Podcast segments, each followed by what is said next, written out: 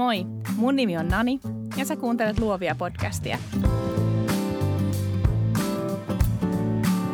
Luovia on podcast taiteesta, yrittäjyydestä ja luovuudesta, jota meistä kaikista löytyy.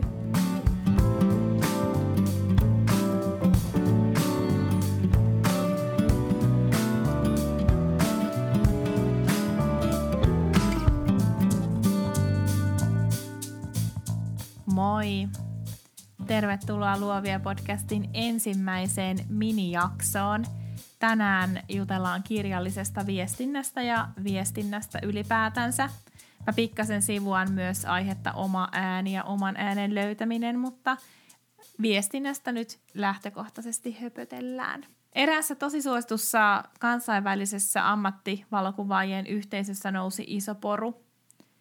Yksi ton ryhmän 50 000 jäsenestä menetti uuden asiakkaan sen takia, että hänen viestintänsä oli aivan onnetonta.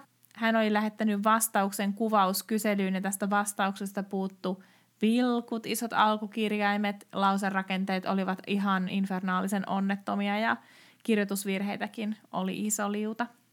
Vaikka tämän kuvaajan työt puhu puolestaan, niin hän ei kyennyt viestimään silleen, kun ammattilainen viestii.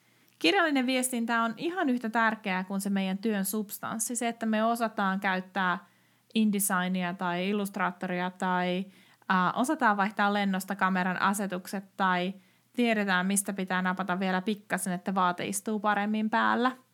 Kirjallinen viestintä on ihan yhtä tärkeää kuin se, että me osataan myydä, osataan hinnoitella tuotteemme. Ja kirjallinen viestintä on osa sitä asiakaskokemusta, ja asiakaskokemus erottelee jyvät akanoista – Mä ajattelen, että valokuvaus on 90 prosenttia ihan jotain muuta kuin valokuvausta. Se on palvelutuote ja parhaimmillaan se on elämys.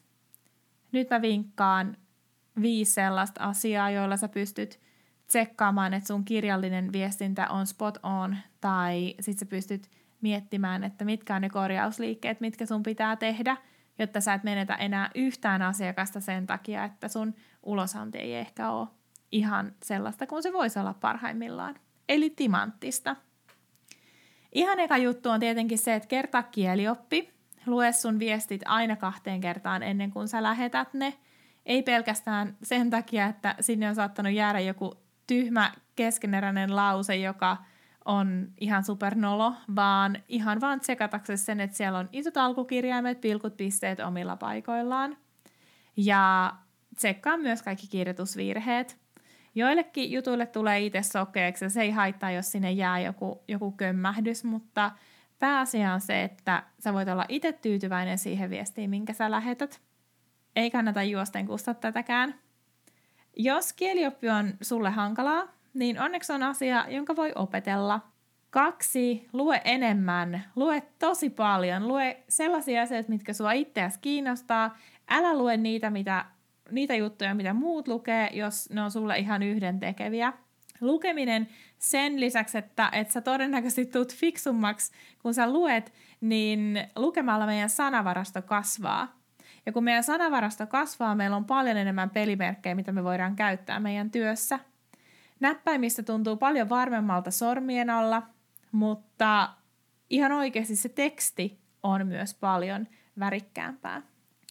Jos haluat vähän lukumotia, niin käy kuuntelemassa Kujerruksia blogin Linnean kanssa tekemäni luovia jakso. Sieltä alkupäästä löytyy. Kolme. Luota sähköpostipohjiin. Tämä on mun ihan luottovinkki, sillä mä oon vuosien varrella luonut parikymmentä sellaista itseni näköistä sähköpostipohjaa, joita mä personoin sitten asiakkaan mukaan. Mä en halua kirjoittaa päivittäin samoja juttuja moneen kertaan, joten – ne kuulostaa jotenkin vaikka tältä.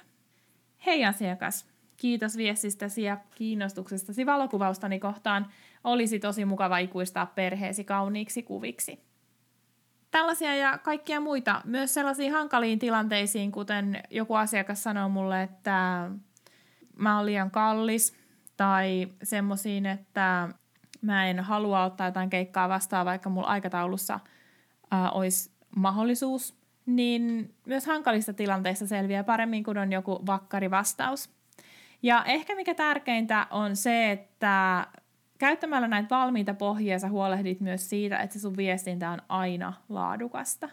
Se ei kiireessä tai äh, silloin kun on huono päivä tai jotenkin muuten tunteikas olo, niin se ei vaikuta siihen viestintään, vaan se on aina spot on.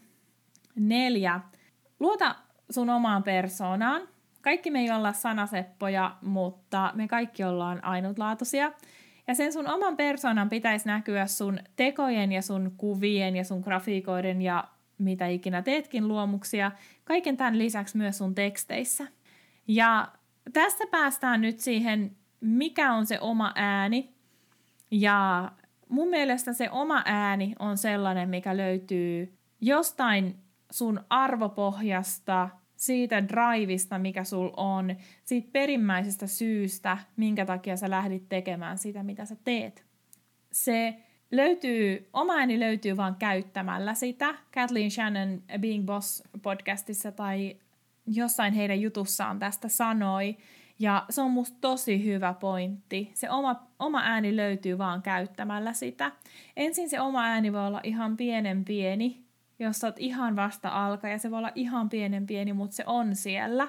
Ja kun sä käytät sitä, kun sä vaan uskallat ottaa sun oman näköisiä kuvia, uskallat tuottaa tekstiä, joka kuulostaa sinulta itseltä, se kuulostaa siltä, kun sä vaan nyt turisisit sun asiakkaille. Äh, kun sä uskallat tehdä sun hinnaston sun oman näköiseksi, kun sä uskallat tuottaa semmoisia palveluita, mitä sä ihan oikeasti haluat tarjota, niin niillä tavoilla sä löydät sen sun oman äänen. Sä rupeat pikkuhiljaa käyttää sitä yhä enemmän, yhä vahvemmin, ja sä rupeat huomaamaan, että hei, tämä mun visio on tarpeeksi vahva ja tämä mun kynä on tarpeeksi terävä, ja sille löytyy se sun oma tapa tehdä ja sun oma tapa olla läsnä siinä sun työssä. No vitoskohta on sitten tällainen, joka on ö, yhä yleistyvä, mutta sano ei tekstareille, sano ei tämmöiselle pikaviestinnälle. Mä oon varannut tekstariviestinnän ainoastaan sellaisille asiakkaille, jotka on oikeastaan jo mun ystäviä, joiden kanssa ollaan tunnettu vuosikaudet, ollaan tehty yhdessä hommia ö, 5, 6, 7 vuotta, eli ollaan niin sanotusti päästy nextille levelille – Ää, tekstari on tosi hyvä vaihtoehto tietysti myös silloin, jos olet lähtenyt liian myöhään himasta ja sä oot joutunut ruuhkaan. Jos joku tiedustelee muut kuvausta tekstarilla, niin mä en suinkaan vastaa siihen mitään muuta kuin, että hei, kiitos viestistä ja saisinko sun sähköpostiosoitteen tai puhelinnumeron, niin mä otan suhun yhteyttä. Mä toivon, että kaikki nämä vinkit selkeyttää sun omaa bisnestä ja sun omaa viestintää – ja jos sä huomaat, että hei, jes, mähän on tehnyt just tolleen, niin onneksi olkoon.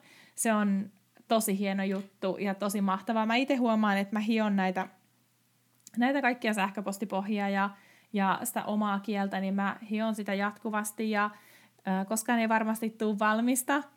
Mutta mä haluan rohkaista siihen, että kirjoita enemmän, uh, oo enemmän oma itses myös myös niissä sun kirjallisissa jutuissa, sun somepostauksissa, kaikissa. Se on yksi syy, miksi mä vaihoin enkusta suomeksi, koska vaikka en, enkku on mulle tosi vahva kieli, niin silti mä koen, että, että kun mä teen suomeksi, niin siinä on vielä semmoinen yksi pieni juttu lisää, ja se on varmaankin juuri se mun oma persoona. Kiitos kun sä kuuntelit tämän ensimmäisen minijakson. Käy liittymässä luovia sähköpostilistalle mun nettisivuilla naniannette.com ja sieltä etusivulta kun scrollaat, niin sieltä löytyy äh, semmoinen luovia kuva ja sitten sieltä päästä klikkaamalla listalle. Niin seuraavassa kirjeessä on muun muassa muutama tämmöinen valmis sähköpostipohja mukana, niin niillä pääset hyvin alkuun. Voit sitten niitä muokkailla oman näköiseksesi. Kiitos kun kuuntelit. Moikka!